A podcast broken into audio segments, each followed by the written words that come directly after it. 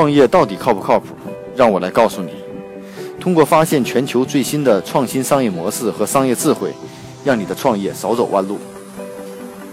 大家好，今天创业不靠谱，跟大家分享一个这样的一家公司，呃，做这个海外一站式孕育平台啊，简单点说就是帮助人们在海外呃生孩子，或者海外辅助生殖、试管婴儿，呃，或者说是这种代孕各种的业务啊。那这样的公司呢，这种模式到底靠不靠谱呢？我们今天看看这家公司是怎么做的。那首先这个市场，从市场分析来说呢，目前是海外生子也好，还是海外就医也好，这是一个已经是非常大的一个市场。呃，那跨境医疗呢，现在不仅仅简单简简单单的是出国治病以外，那现在包括辅助生殖、重大疾病转诊、癌症筛查、远程会诊等各类啊，都开始做。那这家公司呢，选了一个垂直的方向，就从辅助生殖啊，辅助生殖还是一个比较不错的一个概念啊。通过调查呢，在海外人群中，辅助生殖占了很大的比重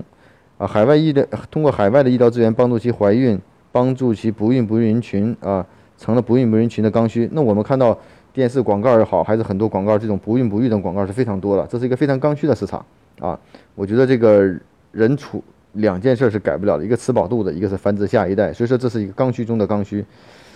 那这个呢，在海外已经发展的相关的成熟了，而且技术也比较成熟了。那这家公司叫什么呢？叫优一行啊，将海外辅助生殖服务独立出来，成了一个品牌叫优运行啊啊。他说是想探索一套整条的服务链体系，打造一站式的海外孕育平台。这个团队呢也比较不错，包括呃斯坦福的，包括这种医学出身的，并且呢已经覆盖了美国、泰国、俄罗斯、台湾等很多地区。啊、呃，这个国内到底有多大的市场呢？据这个资料数据来显示，大约有超过五千万的不孕不育人群，五千万到六千万的同性恋群群，呃，同性恋呃人群，哎，这也是一个不错的市场。还有每年新增的五百万这个胎家庭啊，使得市场上每年至少有四百万例的这种 I V F 的手术的需求啊。到目前为止呢，国内拥有的四百五十一家的辅助生殖中心呢，仅完成了七十万例，所以说。医疗资源的极其匮乏，让很多的这种终端家庭呢都来寻求优质的海外解决方案啊。所以呢，目前市场上提供这种服务的公司呢也并不是很多，主要是服务质量参差不齐。所以从服务来讲呢，我们觉得这家公司它把定位来定成一个服务环节，就是说服务是这个公司最核心的点啊。从询问还是到陪伴，还是到就医啊，一一站式的这种解决方案啊，帮助用户去解决这样的问题。因为对用户来说，这是一个非常专业的问题啊。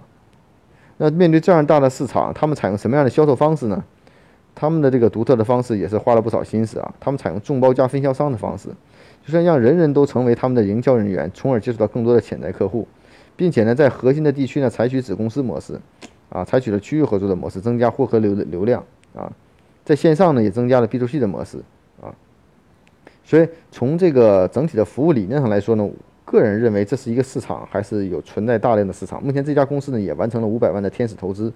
啊，这种模式首先是要聚集海外的一些优秀的服务商，对产品要很很很理解，服务要很落地，然后就是解决国内的这种落地的问题，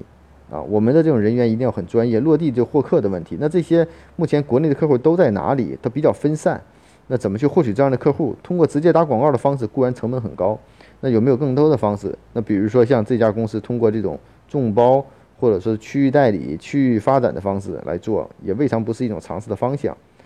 那希望呢，通过从今天这个案例分析呢，给大家带来就是说，在海外医疗行业中，其实在细分的领域中有很多还是可以值得探索和去做的。那目前个个人认为，这个市场的需求量还是足够大的，对国内的医疗资源的服务和这种资源的匮乏，我们更多人都寻求海外的一些医疗资源。啊，那这种服务务必成为一种趋势，而且中国的消中产阶级的消费能力又是极其巨大的。那面对这样的服务，其实就是在打造医疗行业中的这种呃雅思也好啊，雅思服务也好，出国留学服务也好，移民服务也好，这势必健康服务可能会在出国的领域中会有一个很大的市场契机。那重点这样的模式，我觉得拼的还是服务，不是简简单单信息撮合和匹配啊。希望今天这个分享呢，对大家有所帮助。创业到底靠不靠谱？让我来告诉你。通过发现全球最新的创新商业模式和商业智慧，让你的创业少走弯路。